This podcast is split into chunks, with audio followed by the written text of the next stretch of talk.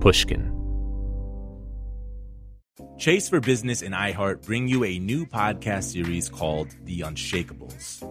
This one of a kind series will shine the spotlight on small business owners like you who faced a do or die moment that ultimately made their business what it is today. Learn more at chase.com slash business slash podcast. Chase, make more of what's yours. Chase mobile app is available for select mobile devices. Message and data rates may apply. JP Morgan Chase and a member FDIC 2024 JP Morgan Chase and Co. Now is the time to accelerate innovation. T-Mobile for Business is powering Formula 1 Las Vegas Grand Prix operations and epic fan experiences with secure, reliable 5G connectivity. Because an event this big and this fast deserves a network that can set the pace. See what our 5G advanced network solutions can do for your business at T-Mobile.com slash now.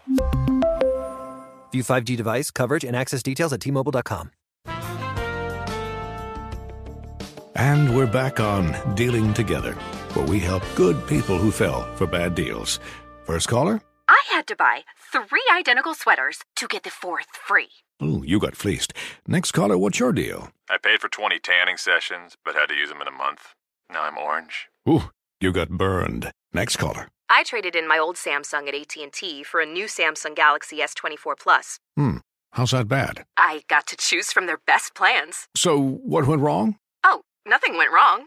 And you're calling to. To request a song? You want a song? Of course. The choice is yours. Our best smartphone deals. Your choice of plan. Learn how to get the new Samsung Galaxy S24 Plus with Galaxy AI on us with eligible trade-in. AT&T. Connecting changes everything. Offers vary by device, subject to change. S24 plus 256 gigabyte offer available for a limited time. Terms and restrictions apply. See att.com slash Samsung for details. Today we have part two of Rick Rubin's conversation with Giles Martin. And before we get too far, I want to let you know that Rick has a new podcast called Tetragrammaton. After about four to five years of recording Broken Record, Rick decided he wanted to talk to more than just musicians. So on his new podcast, he'll be talking to actors, directors, wrestlers, business people, anyone that Rick finds interesting. So make sure to subscribe to Tetragrammaton wherever you listen to podcasts. Now, back to Giles. In part one a few weeks ago, Giles talked about his delicate work remastering classic Beatles albums. He also explained how he collaborated with Peter Jackson's audio team and used AI while remastering Revolver. Definitely go check out that episode if you haven't already. In part two, we'll hear Giles talk about his dad, Sir George Martin, who never second guessed his own genius. Giles also shares hilarious stories from his time as a teenager living at his father's storage studio that was destroyed by a volcano in the Caribbean. Plus, Giles talks about the time he was fired and then rehired by the legend Martin Scorsese. This is Broken Record, liner notes for the digital age. I'm Justin Richmond. Here's Rick Rubin with Giles Martin from Shangri La. We're jumping right back into the conversation about the sensitivity around working with the Beatles' original recordings. Have you ever had an issue with, um, over time, sometimes the sound on the tape changes, like the like the top end? I've had that happen even during the making of an album. Like if an album takes two years to make, Yeah. from the time you cut the tracks till the time you're ready to mix it, it doesn't sound the same. Yeah, what's what's this bizarre kind of like you know holy grail type thing is that the Beatles recorded on on EMI tape, and EMI tape was higher quality than other tape, and so there's yeah there's there's there's tape from the seventies, especially eighties actually, where everything the oxides are falling off the tape and and all this things happening, especially the 24 track tapes we used to have, and Yes. what exactly what you're talking about. You play it once, you can see the tape heads getting darker and darker as you're playing, and, you're losing that music and that information as you're playing. That you're watching your mm. work disappear in front of your eyes, Yes. and you realize that you made, and then you bake the tape so it seals the oxides back on, and then you get to play it once, and then that's it. The Beatles doesn't happen. Bizarrely, it just doesn't happen. We have never had to bake a tape.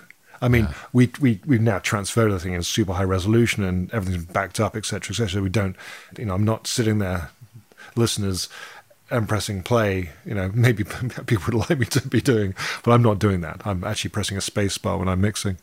It's, uh, It's cool. It's it's well, it adds to the It- um, miraculous nature It of does. There's a- all things Beatles. It is. It is. It is very strange, and even you know, I suppose I'm one of the closest people in the world to it in in a way, which I never thought I would be or in, planned on being. But I, I still find it miraculous. I still find it miraculous that all of these tapes. I mean, there's only there's two songs which don't have the original original multi tracks of, which there's no other band like that in the world. And this is a band that started in 1963 and finished in 69, 70 everything is there and everything is in, everything is in the same place and is in really good condition. It's like, it's like I suppose they were lucky as they were successful, but there was some, there's something about the Beatles. Even talking to them and even talking to my dad, I said to my dad, I was working. I do these. I do films when I'm not doing, but I do also films. So I was working on this Kingsman film, I, a sort of spy capers, and I said to him, I was I was trying to work on a scene. I was struggling, and it's doing with film companies. You know what they're like. They're like. I said, "Were you ever? Did you ever think you were bad at music, Dad?" He went, "That's a strange question to ask me." And he was very sick at the time. I said, "Because I'm struggling with this. You know, I always think." I can't do something, and then I end up doing it. I've done it, and then I feel like I haven't done it, and this sort of like this golem-like mentality of someone going, "You can't do this," and then of course you can, and this, I fight with my, I fight. And he goes, and he closed his eyes, and he, and he opened them. He said, "No, no, I always thought I was brilliant." and and and and and and, and I had two reactions to that. It's like one is you total bastard, because like I wish I felt like that. Yeah. And the other one was, yeah, you were. You know, they were like, and I've used this analogy before. It's like surfing. You know, I know I've done good things in my life. I know that, but most of the time, and that's surfing. I've been on a wave, and it's like this is this is great. But most time, you know, you've surfed way more than I have, but physically and and spiritually. But most of the time, I'm treading water, I'm paddling, getting hit by waves, and occasionally I might catch one. They were on a wave the whole time. Like they were doing revolvers, like, we've got this idea, let's do this, let's do this. And it all worked for them. It was like, it's amazing. And they knew that. And then other people knew that, so they preserved what they were doing. There was this momentum that happened with the Beatles that has never been seen since. It's this sort of energy they had. And that's the thing that if I talk to Paul or talk to Ringo, when I when I like mix an album or you know sit with them, Capitol, we did, we're a Capitol with, with Paul and we listened to Revolver together. What he senses, what he misses in his life, is that band. Yes. Because it was, and you know this because you used to that brilliant television program with him. Yes. And you, you're the other person that spent the time with Paul talking about this stuff, which is interesting. It's going back to what we we're talking about making great records and do with equipment. It's about people. They don't know how they had what they had.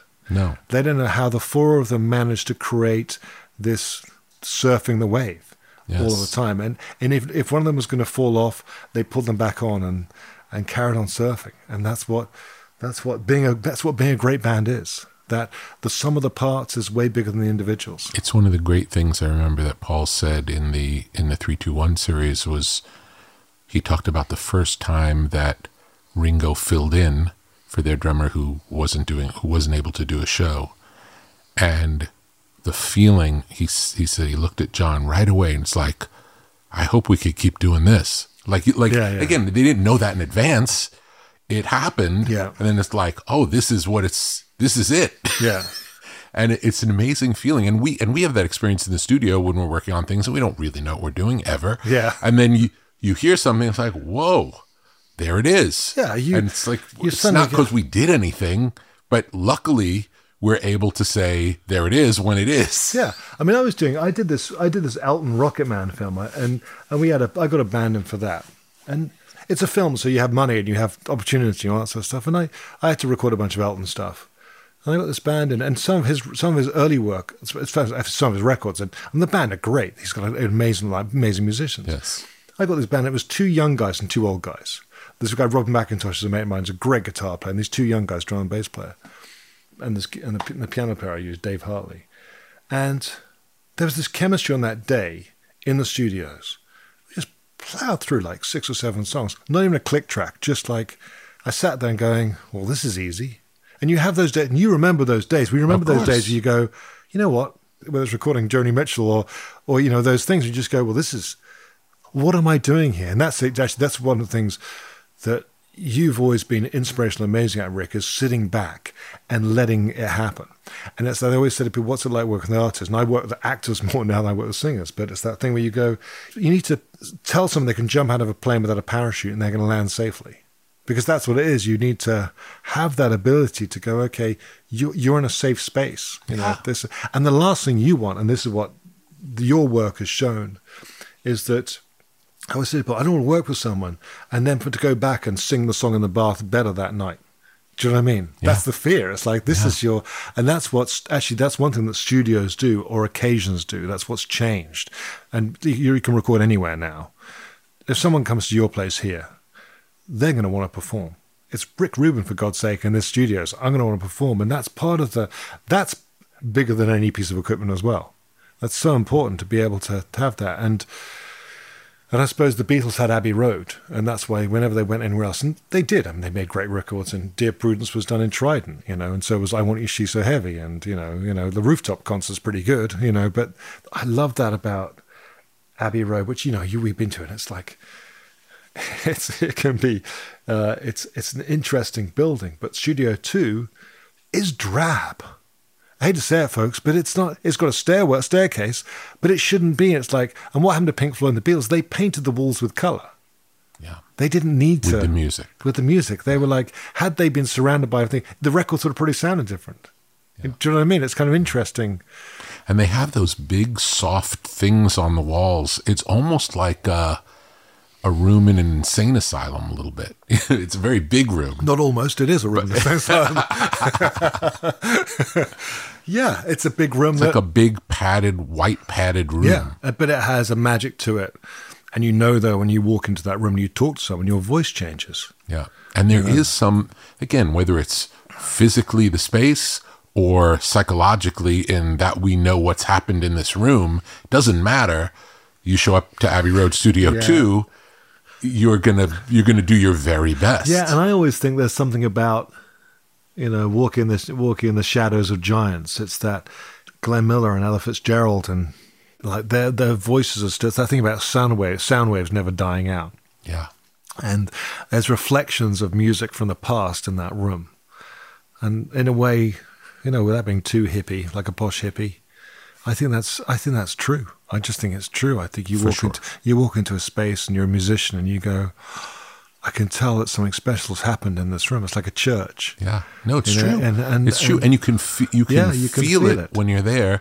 And artists are not so different from each other. The reason that artists resonate in a space is because that's a good space to resonate in. yeah it's true it's true and it's different from it's different from being at home It really is. That's the thing. It really is. Tell me about um, you mentioned earlier being your dad's ears. Talk about that. That's a, that's an interesting thing, and I, and I I know about it, but I don't really know what it entailed. The nature of music is so language doesn't do it justice. yeah So tell me about that. How did it start, and what was it like? Well, it was interesting because I wanted to do mu- I wanted to do music. I remember being on a skiing holiday when I was fourteen, and my dad was playing the piano in the in the hotel because he had to r- do an arrangement for someone. My dad was a brilliant arranger. It was snowing. I think I didn't want to go skiing. We were in Austria, and I wanted to hang out with him. And I and I was just sitting there and I was watching him, and he turned to go, "So Charles, what do you want to do?" I said, "I want to do music, Dad." And he goes, "Well, I didn't think you can." And I said, "Why not?" He goes, "I don't think you're good enough." And I was like, I was heartbroken. And but I think I was like, I was had a slight punk mentality of you know what, f you, I'm going to do it anyway. So I started, I'll bus- I, st- I started busking in, I started busking in the underground when I was 15. You know, I was, I was playing guitar and playing. I was playing pubs actually when I was 15 or 16. Even though I only knew four songs, me and my mates to go and play in pubs. we, we, used to, play "Is She Really Going Out with Her" by Joe Jackson, but not the middle bit because it was too, we didn't know the chords. You know that sort of thing. It was like it was like you know American Pie. Oh, just the songs we played anyway. Um, and then what happened is my dad, you know, when I was about a year after, he started realizing, and it was when they were lining a tape machine, they started playing ting, like 15 ips to 15k. He was he saw the meters moving, and he realized that he wasn't he wasn't hearing it anymore. And he asked the engineer, he goes, "What's you know what what frequency is that? 10 kilohertz?" And I go, "I can't hear that anymore." And he started realizing he had he was suffering from hearing loss and hearing damage, and it was quite fast. But, you know, my dad was a brilliant man, lovely man, but he was a terrible businessman. And he didn't, he signed away all his royalties from the records. So he, he needed to carry on working. You know, he did working to live, like most people do. Mm-hmm. And he didn't want to lose his job. So he didn't tell anyone. When he see photographs of my dad, he had long hair, like a long hair went beyond his ears, because he didn't want to hide it. He, he hid his hearing aids from people. And I started becoming his ears. And I don't know how it happened. There wasn't a progressive decision. It happened organically. He would play me stuff, and I would then listen to it and hear. I remember when the first CDs came out, the Beatles and Red Blue albums. He goes, "I don't think they sound right," and they didn't sound right. Mm. They sound too bright. They sound digital. They sound. And I went into Abbey Road and had a massive argument as a 17-year-old with a mastering engineer, an old mastering engineer, who who also probably couldn't hear as well. that's probably the only person who could hear at that stage.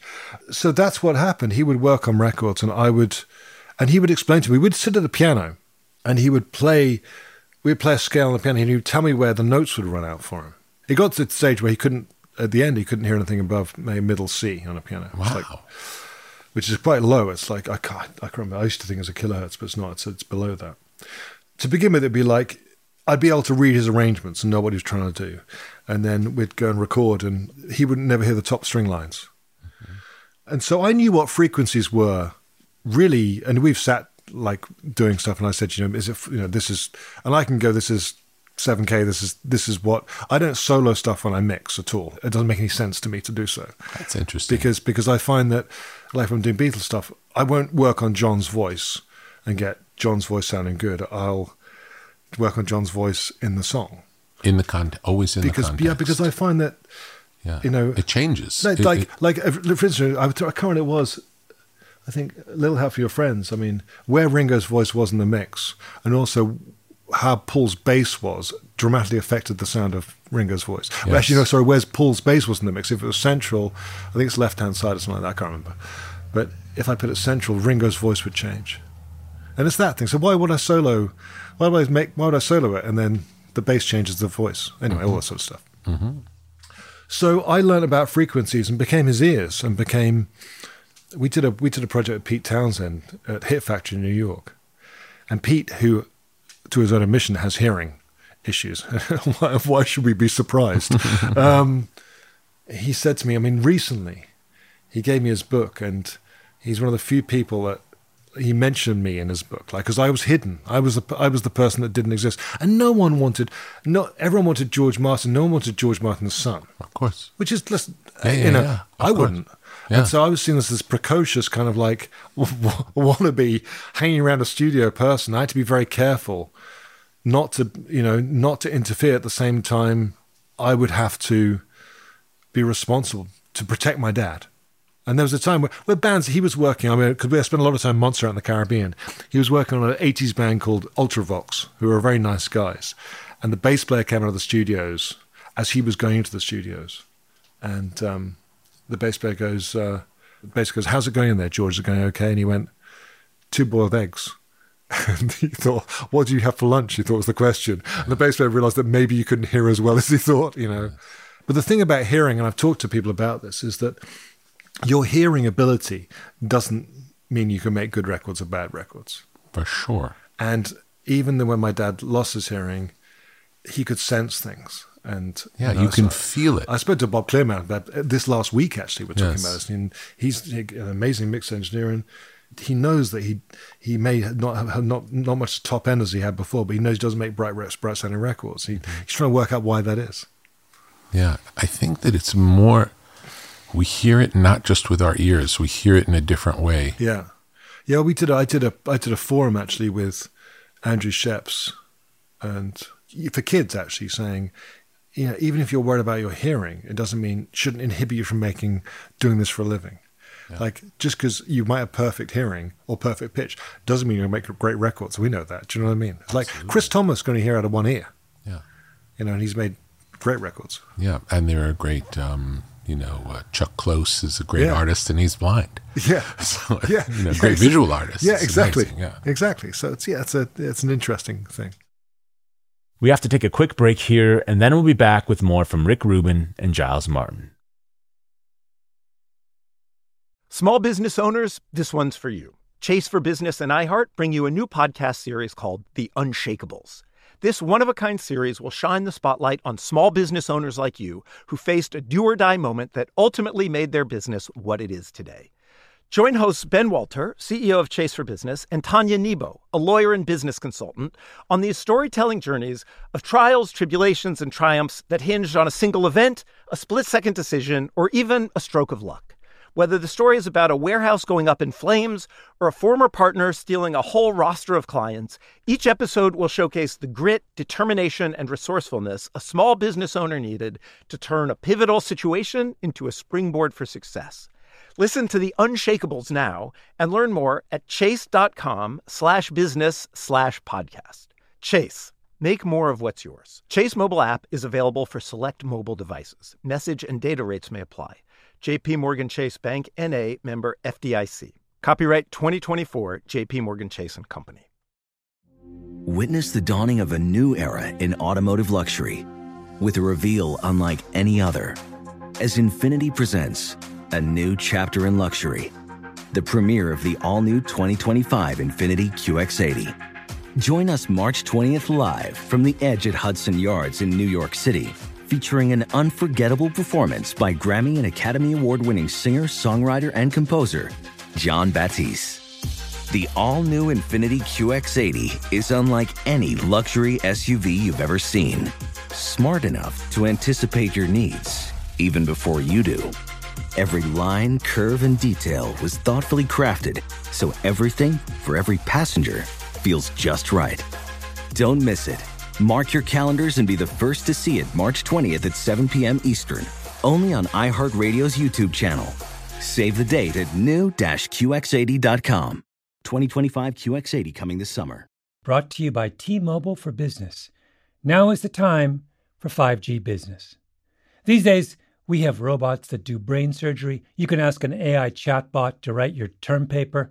But yesterday, as I was driving fruitlessly around the parking lot of my local supermarket, all I could think was, why can't someone come up with a gizmo that just directs me to the nearest available parking spot? Well, it turns out that's just the kind of solution that T Mobile for Business can come up with. From smarter cities to safer industrial workplaces, 5G can enable a better, more connected world. And T Mobile for Business has the network built for the way business and tech converge today. Right now, workforces are more widely distributed than ever. Industries are ripe for disruption, and tech is advancing at a rate that requires vast and secure connectivity. Offering the nation's largest 5G network, T Mobile is the best network partner to take your business to the next level. Now is the time to business bravely and start building your future today. Go to tmobile.com slash now to learn more. We're back with more from Rick Rubin and Giles Martin. Tell me about Montserrat. Well, Montserrat, Montserrat was my dad's dream. Like it's that thing. It's like my dad always did this thing, and I did suppose he, that, did he build the he studio? Built, he built the studios. He Tell built, me about this. Well, he wanted to build a studio. So he, my my dad's always wanted to build places where things happen. So he was in, he was he was at Abbey Road. I was he, got, he started working at Abbey Road in 1950. He left in '66, I think. He was still in the Beatles, and he built Air Studios, which is a place in Oxford Circus. Which I visited and it was incredible. It was a great studio. It was a, it was a fantastic studio. Was it formerly a church? No, no, okay. Air Studios now is a church. That was the one in the nineties. The first one was in Oxford Oh, Circus. so I was- I was yeah, at the yeah, one in the Yeah that was right. So that's yeah. that's another one of his legacy studios. Yeah. During the London time, he decided he had some money, which he thought, well, this is very uncomfortable for my dad to have any money. So he went, he went, you know, I'm going to go and build. He was to build the studios on a, on a ship at one stage. He, he bought a Norwegian, he was to buy a Norwegian ferry and build the studios on that. That sounds incredible. But then he realized the engine noise would get him that would, wouldn't give him what he wanted. So then he looked in the Caribbean. Montserrat was an, was an island which no one went to because it was a volcanic island. It wasn't very touristy. And he went, perfect, okay. Difficult to get to. And he built the studios, and he built the studios which was what became was one of the best studios in the world at the time. It had an E desk. Then later on, SSL, just when that came in, put an SSL G series. What year did he build it? Do you know? 1977 was when it started being built. It opened maybe yeah, opened 78, 79. And it Mm-hmm. was a studios the same as the studios he had in London. and it became a It place. matched the footprint or same. Same same idea. Yes. So same. But it was live-in. There were live-in. There were there were villas being rented, and we had a house that people stayed in. Residential studios.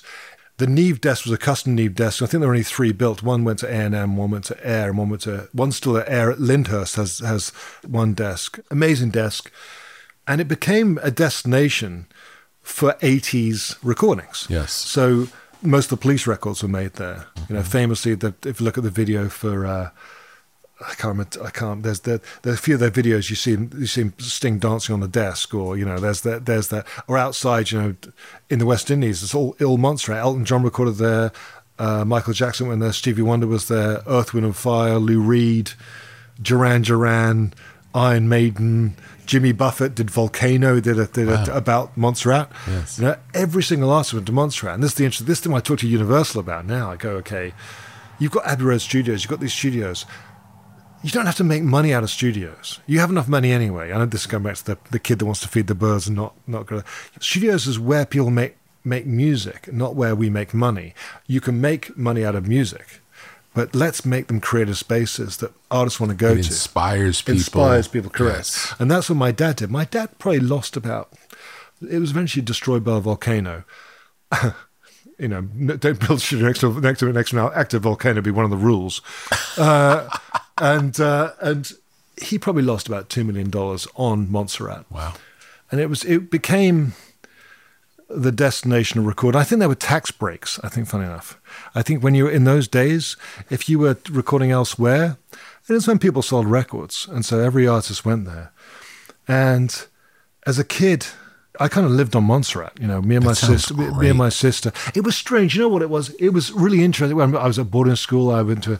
It was when I was a teenager, and they would fly. Me and my sister would fly out on a plane, you know, as as under, as so called was unaccompanied minors. And you change in Antigua and then get the plane. My parents would meet me in Antigua, and then we'd we'd go to Montserrat, and it was kind of funny. It was also kind of lonely as well because, you know, we everyone was with their mates, but we were with Earth, Wind and Fire. Yeah. You know, we'd have been having dinner with these like you know. I you know remember these like bands, Little River Band, Australian band. I remember spending a lot of time having dinners with them, or or Ultravox as I mentioned, or you know Paul McCartney came out there. You know we knew the police really well because they were there, and you kind of we, we were. I was always on duty on the studio, but for me, studios was And were you there with your whole family? yeah, my my mum, my my I, I had a sister. Uh-huh. For us, it was kind of interesting because I always remember like I'd go, I'd be able to go into the control room of the studios when there was no one there, and there was like a Fender Stratocaster on a stand in the live room, and I I knew I wasn't allowed to touch it. And I like, you know, one day I'll have a Fender Stratocaster. One day I might have a guitar like this. And then I found out years later it wasn't actually, it was a copy. It wasn't actually, it was like someone, someone just stuck a Fender Stratocaster on like a Japanese thing. But it was, um, it was an amazing experience. The th- I think the thing for me, it's funny looking back at it, you know, because we're here in your wonderful studio, it's light and airy. Montserrat wasn't like that. The control room had a window in it which overlooked the sea, which is beautiful. It was the Montserrat was the top of a hill next to the volcano, which then erupted. and you could look down the mountain and see the sea and see the sunset. Yes. In fact, Stevie Wonder was there and said to my dad, "This is a beautiful sunset." My dad went, "Yes, it is," and then realized that Stevie Wonder was just making a joke. So he knew what time it was. He That's incredible. Yeah, it's just really like you know. incredible. But it was. But then the live room had no windows at all. You know, Yeah. like a '70s studios, and the, Yeah. the whole vibe, a bit like casinos. The whole idea about studios is no one wanted to know what time it was. Yeah.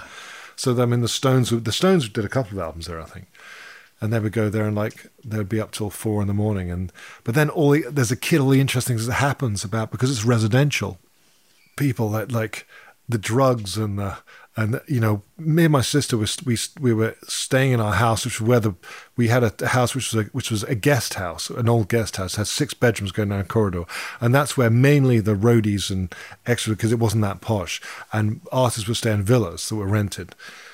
And I said to my sister, "Do you, want to get a backgammon?" Her name was Lucy, and she's great, and she's she's two years older than me. And, I, and she goes, "Yeah." And so we opened up the backgammon case, and I swear, Rick, half of this quite large backgammon case had a big bag of white powder in it. Okay, I mean like a like a big bag of white powder. Yes. And I went to my sister. I went, that's drugs. I must have been about 11 years old. And I stuck my finger in because that's what, in the, the cop shows, you remember that's what Yeah, the, you yeah, like yeah. see, you stick your finger in and you start like, I was obviously dabbing cocaine the age of 11. and my parents came through and they, what do you do? And I found some drugs. They were like, and for us, it was like a cop show. And they're like, oh my God, you know, this is, and my dad was like, grabbed it and, and immediately tossed this bag into the garden. You had all these hummingbirds flying around and like, like smoking cigarettes and saying, you know, actually, I used to be a hummingbird, now I'm an actor or whatever. but, but, but that's the, you know, this is the, it was for us, it was kind of, it was kind of normal. It was a weird thing. You know, we were, we were very kind of British as I am, a kid in, in an unusual circumstance. Yes. And tell me about the the place. Was there a little town close by? There was a there was a that Montserrat had it had eleven thousand people on it at the time. Mm-hmm. It has less people on it now, because because the eruption had a, has a town called Plymouth, which was the main town, which was down the road, if you like, British Island, the colonial British town. Interesting. I went back after the volcano erupted, and I was allowed back in because we own the studios. And I went there with the head of police, and where the ch- where there was a clock tower in the in the town square, a bit like um, Back to the Future. Yeah. And you could stand next to the face of the clock because the whole of the volcanic ash had piled up. Wow! It was a, it's an amazing it was an amazing thing. It, you know, there's a great there's a great film actually on that this great woman director's made on Montserrat and the legacy of Montserrat. And my dad, I found it very sad. My dad's stand at the end. It was his dream, and he made his. The great thing about my dad, he made his dreams. So beautiful. You know, he did. He was, and you met him. He was a Yes. lovely guy. Yes. And and he he stands at the end. He's very very old. He's like you know he's not the George Martin people remember, and he's there standing on the derelict side of what was his dream, the studios.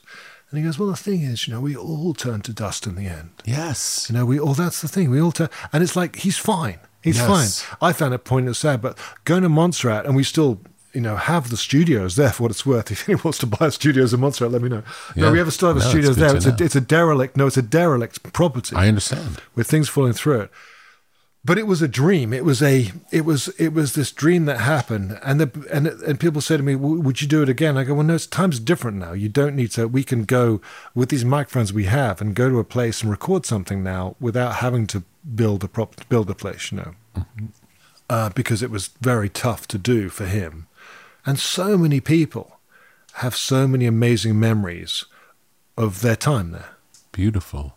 Do you know what sparked the idea for your dad to build a studio in that place? He wanted to build a studios which was somewhere completely different. He wanted to build somewhere where artists could go and be away from everything else. Yeah. And do you think that's because he had spent so much time in London making music that the idea of doing it elsewhere was a it would be inspiring to him and thus he assumed it would be inspiring to other people who've been doing it for a long time as well. Yeah, I think there's that, and I think there's also my dad had an element of punking about him as well. Funny enough, that despite his stature and the fact he looked a bit like Prince Philip, and the fact he spoke like he did, like I sound like my dad, and I'm the same. There's an anarchy that lies beneath us. Yeah. Well, you can tell from the comedy albums he worked exactly. on. You can you can so, see and so there's with, more and there. So with EMI, for instance, so my dad, his voice wasn't his voice. He changed. My dad was a Cockney when he grew up. He was like, "All right, Governor, how's it Wow. going?" And he changed his voice because he couldn't get it. He wouldn't have got ahead in the music industry without being an English gentleman, and became this. Almost changed his persona. He was actually more working class than at least two of the Beatles were. Amazing. That's what people don't realize about it. No, So, amazing. so he went against EMI. You know, even on on so many different levels, he didn't believe in. He didn't like the corporate world. Yes. He he liked the artistic world. Yes. You know, so he rebelled against Abbey Road. Built a, AIR stood stood for Associated Independent Recorders. He wanted to be independent. Yes. There's even a Beatles Christmas message where they go, "George has gone independent." You know, because he wanted to be away from that Yes. system of the factory, if you like. Yes. And then he wanted to build a place where artists could go and be away from the record label Be free. and be free and Yes. make and it worked for him. I think the records that were made in Montserrat probably have made a you know a half, what one and a half billion dollars worth of you know whatever it is. I mean, like uh, Brothers in Arms alone was you know was one of the, one of Did the he biggest. did he produce all of the music out of Montserrat, or No, other stu- other artists no, got to other work there? artists worked there, you know, and, and it's and it's funny meeting people from that era. Like there's a bunch of you know engineers and producers that I like Hugh Padgham and Neil Dorfsman and that era of yes. and they couldn't believe in those days, and it sounds so hard.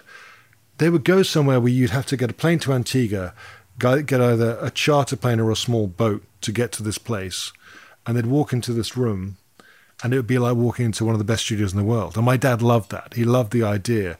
I mean, the the stories that happened in Montserrat. I mean, there were drivers, for instance, that would drive the band around, and one of the there was always people falling out with one of the drivers fell out with another driver, uh, or fell out with a band member. Probably one of the, probably one of the, the, musicians was rude to him. He stole the pool ball, the white pool ball from the pool table in the studios because because he knew the band liked playing pool, and they couldn't get another white pool ball.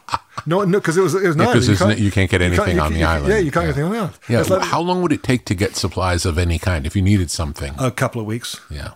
So, so like just equipment and stuff like that, yeah. and you know, just imagine the logistics of bands going out there and flying flight cases of yes. stuff, and yes. Yeah, I've been making albums in different places in the world, yeah. and it's still a yeah, it's still a challenge.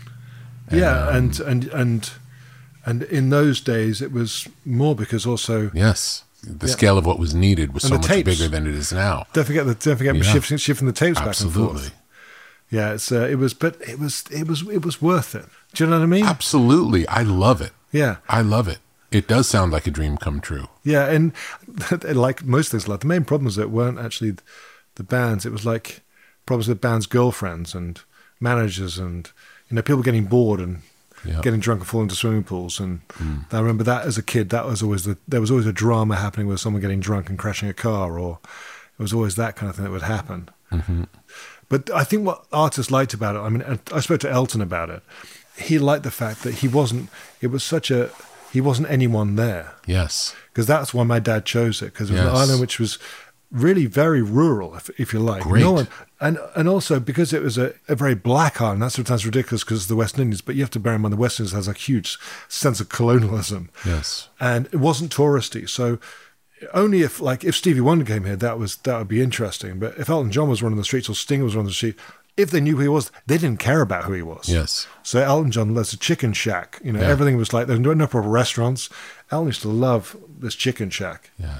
You know, he used to go down there and it was bizarre. I mean, it, I remember as a kid, there was one boat.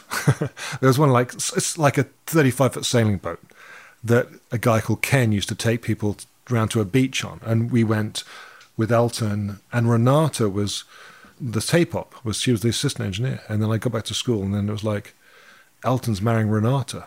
And I was like, they weren't even together.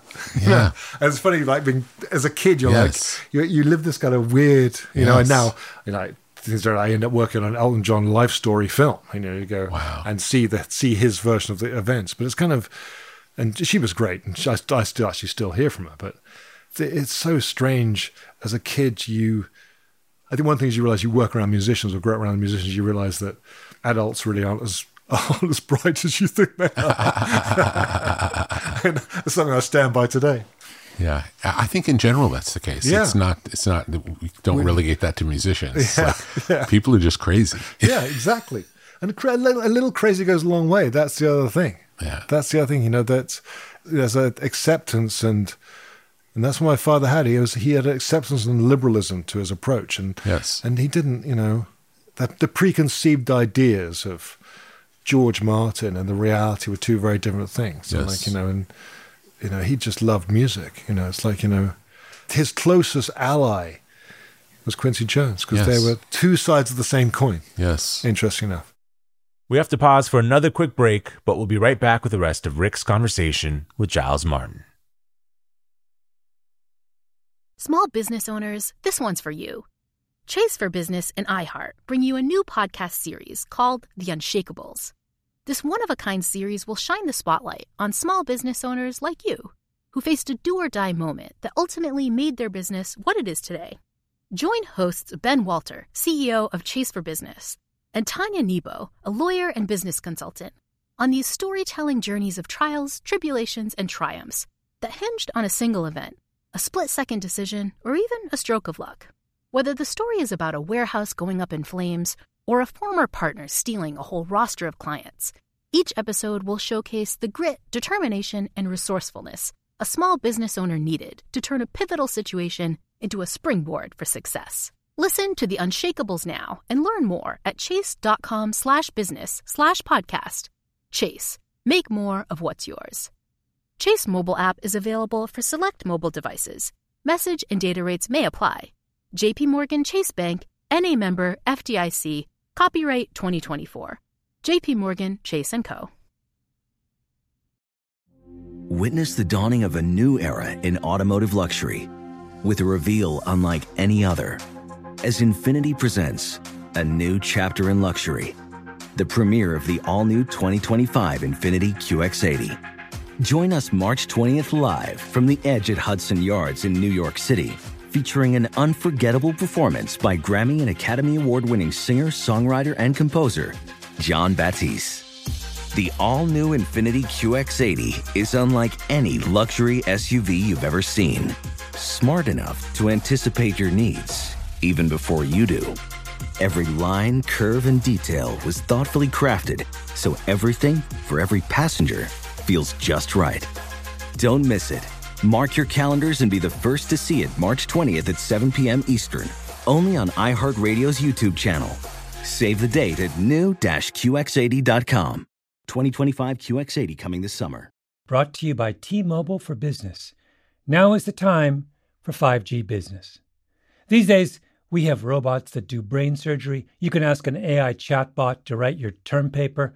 But yesterday, as I was driving fruitlessly around the parking lot of my local supermarket, all I could think was, why can't someone come up with a gizmo that just directs me to the nearest available parking spot? Well, it turns out that's just the kind of solution that T Mobile for Business can come up with. From smarter cities to safer industrial workplaces, 5G can enable a better, more connected world. And T Mobile for Business has the network built for the way business and tech converge today. Right now, workforces are more widely distributed than ever. Industries are ripe for disruption, and tech is advancing at a rate that requires vast and secure connectivity. Offering the nation's largest 5G network, T Mobile is the best network partner to take your business to the next level. Now is the time to business bravely and start building your future today. Go to tmobile.com slash now to learn more. We're back with the rest of Rick Rubin's conversation with Giles Martin. Can we listen to something from uh, from the new album? Yeah, absolutely. Let's do. Do you, want, do you want to hear? Do you want to hear a mix, or do you want to hear the sessions? Whatever you recommend. I want to hear what you think is going to be most interesting. Uh, well, it depends whether it's like a new mix or a session is two different things. What's your favorite song of Revolver? I like them all. I, I like the albums. I don't. I don't listen to songs that way. I listen to whole. Albums. I listen to whole projects typically. Yeah, well, then it's hard to play one track. Listen to uh, She Said because I think that's quite a. Great. This is quite interesting. This I think it's just it's one of those songs that you forget about, but it's cool. yeah. She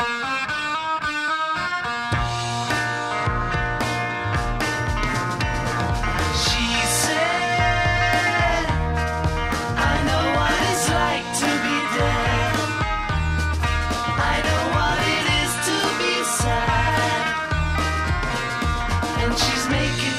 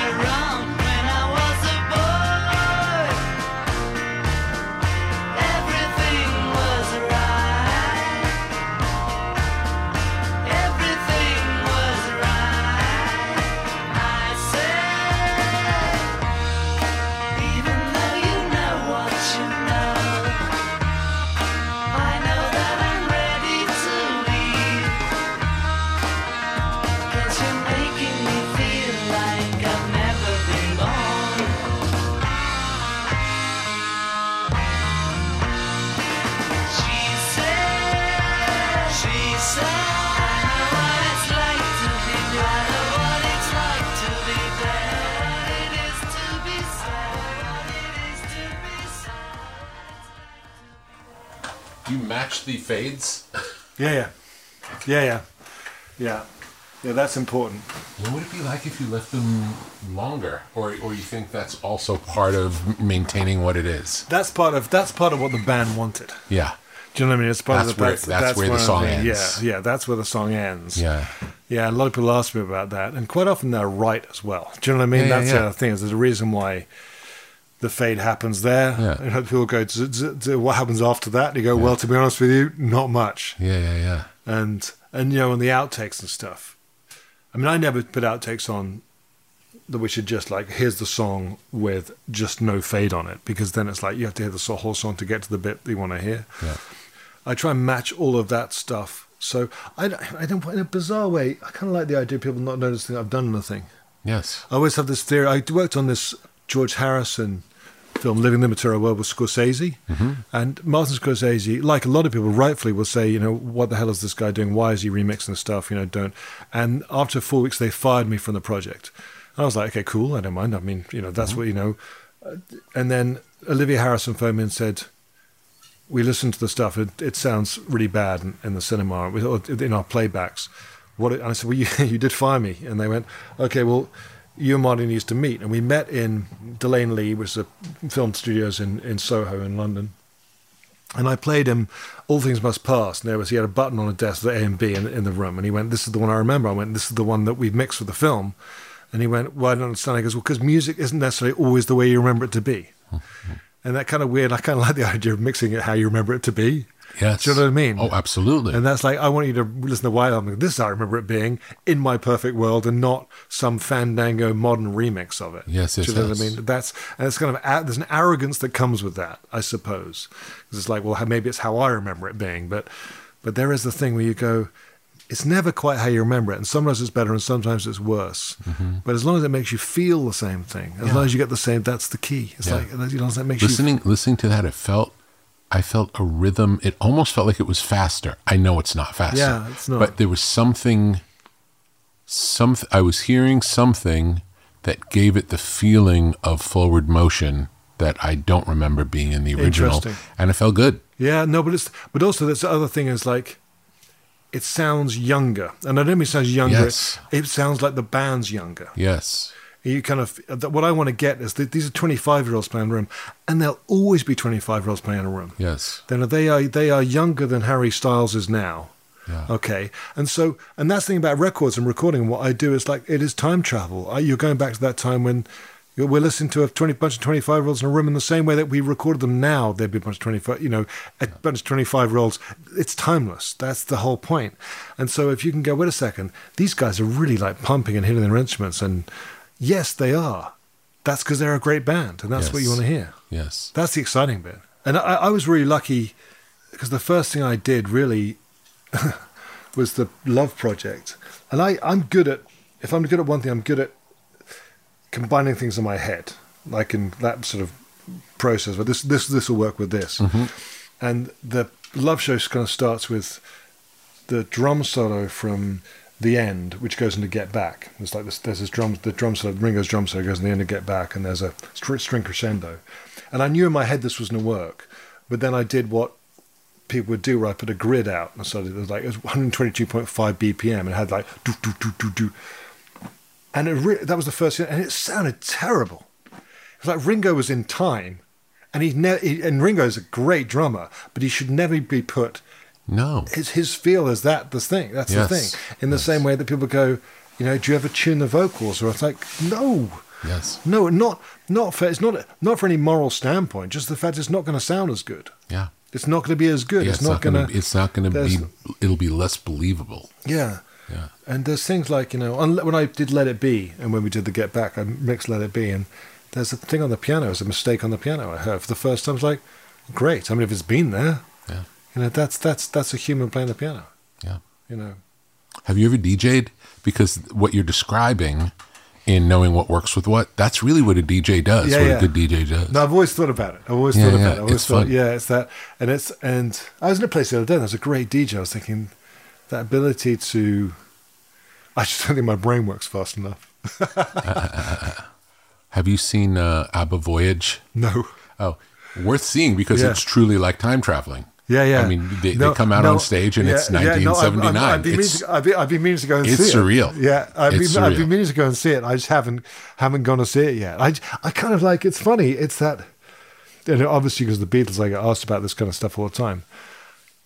I think we can't cheat time, but we can travel time. Yeah. Do you know what I mean? Yeah, yeah, you can And visit. think- and anything, also anything that makes anything anyone like you go to ABBA Voyage, and if it makes you feel elated and and you're there with them, that that then anything that makes people feel stuff is great by me. Do you know what I mean? That doesn't harm you. no, no, no. It's fun. Yeah, it's yeah, fun. yeah. It's no, I, I don't think it's uh, sacrilegious at all. No, no, no. And also, we, we can be the most people that uh, sort of have pretentious views on this. Are people aren't people that on there are there, there are preservation not on voyages of, voyages of discovery and learning. Doing what I mean by that is like, it's like you know, my kids listen to music in a completely different way that I did. I have two teenage daughters, and they'll go, "Hey, have you heard this band? They're really good. They're called Fleetwood Mac." And you go, "Yeah, I have." They go, "How come you've heard of them?" And you go, well, and you don't want to kind of say because they've been around, oh, since Yeah. but it's like th- that's great. That's great. You know, it's like yes. You know, I, I remember my daughter saying, "Listen to the chain," and like going, "This, this, the you know the breakdown, the bass line, the bass section. This should be used for a television program." Like, "This was used for the beginning of Grand Prix in Britain, Formula One, but all of my life. That was the it, because That's the sound so like, you know, funny. and it's that you just go, and it's the same with if Revolver comes on. You know, I remember we were listening to Olivia Rodriguez. I mean, that's a good album. Mm-hmm. And then we were listening to Arctic Monkeys. And then Yes Yesterday comes on in the car. Mm-hmm. And I go, Yesterday? And my daughter goes, It's a good song, Dad. And you go, Yeah, it is. It's timeless. That's the point. Yeah, I can remember when I was a little kid going to the record store. At that time, I was only buying seven inch singles. Um, there were albums, Yeah, obviously, in yeah. the store, but I was buying songs. So all of the things that I were buying were things that I heard on the radio, and it, they were just like, they were the songs of the moment. Yeah. And I didn't really understand what all the other records were. Yeah, yeah. And I remember I heard a Chuck Berry song on the radio, and then I went to the store and I and I got the Chuck Berry single, and I went to the front and I said, "Has Chuck Berry made an album yet?" and, and they walked me over to this Yeah. section, and Chuck Berry had fifty albums. Yeah. It was like that was my first experience Yeah. of like, oh, oh, so this it's not only just the single now. But that's the thing. It's like, but that's you know, it's great. It's great. Like even now, discovering new stuff. Or I love when someone puts on music. Yeah. Opposed to me being freed from it. You know? Yes. You go, what's this? Yeah. And just being open to it's like the best. Yeah, it's the It's the best thing. It's like, and what is this? This is great. Yeah. I also I, I get mixed up between records that I've worked on and not worked on just because I listen to so much You've worked music. on most of them. Usually yes, but sometimes I'll be somewhere and I'll hear something. It's like, wow, where did we make this? And then I'm list thinking. It's like, and then I'm listening closer. And it's like, no, no, that's Led Zeppelin. I wasn't Yeah. there. It's like it's so weird. And then the other side, I was at this hi-fi convention. I heard this one that was incredible, and I had no idea what it was. And I shazammed it, and it was something that I produced, and just completely Yeah, blocked it out. Yeah, I mean, or you get I get told about something I've done. Yeah. And I don't. I will go. Oh, you you know you know when you and it's like I don't know, but you don't. You you just move on. No, you, ma- know. you make stuff and you move on. And Yeah, exactly. There's a big volume of stuff going yeah, by. Yeah, it's but it's just it's just the fact just just to be in work is nice. I mean, you know, you know, there's a thing you can't forget that. Yeah. Thank you so much for doing this. Thank you, Rick. A pleasure. I hope it was okay with Oh, you. it was fantastic. Yeah, it was I- fantastic, and I look forward to us doing this again whenever we're whenever the stars yeah, align. Yeah, listen, listen. I will be happy to talk to you, recorded or not recorded. I should Yeah. do the same thing for you now. It's my turn to, to ask you questions. I would love to. We'll do Yeah, that. We'll do yeah. that. Thanks again to Giles Martin for sharing some stories and the process behind remixing the Beatles' Revolver. You can hear that new Revolver mix along with other songs he's produced at brokenrecordpodcast.com. You can subscribe to our YouTube channel at youtube.com slash brokenrecordpodcast, where you can find all of our new episodes. You can follow us on Twitter at Broken Record. Broken Record is produced with help from Leah Rose, Jason Gambrell, Ben Tolliday, and Eric Salmon. Our editor is Sophie Crane. Broken Record is a production of Pushkin Industries. If you love this show and others from Pushkin, consider subscribing to Pushkin Plus. Pushkin Plus is a podcast subscription that offers bonus content and uninterrupted ad-free listening for $4.99 a month. Look for Pushkin Plus on Apple Podcast subscriptions. And if you like the show, please remember to share, rate, and review us on your podcast app. Our theme music's by Kenny Beats. I'm Justin Richmond. Infiniti presents a new chapter in luxury, the premiere of the all new 2025 Infiniti QX80, live March 20th from the edge at Hudson Yards in New York City, featuring a performance by Jon Batiste. The all new 2025 Infiniti QX80 is an SUV designed to help every passenger feel just right. Be the first to see it March 20th at 7 p.m. Eastern, only on iHeartRadio's YouTube channel. Save the date at new-QX80.com. Don't miss it. 2025 QX80 coming this summer. Does money stress you out? Let Facet flip your financial chaos into clarity. Finding Facet immediately put us at ease. Facet's innovative approach to financial planning ensures your money works as hard as you do, enabling members to experience the joys of having your finances in order. And that makes us Facet for life now, I guess. Visit Facet.com, F A C E T.com to learn more. This ad is sponsored by Facet. Facet Wealth is an SEC registered investment advisor. This is not an offer to buy or sell securities, nor is it investment, legal, or tax advice. These testimonials are from current Facet members who are not compensated. All opinions are their own and not a guarantee of a similar outcome.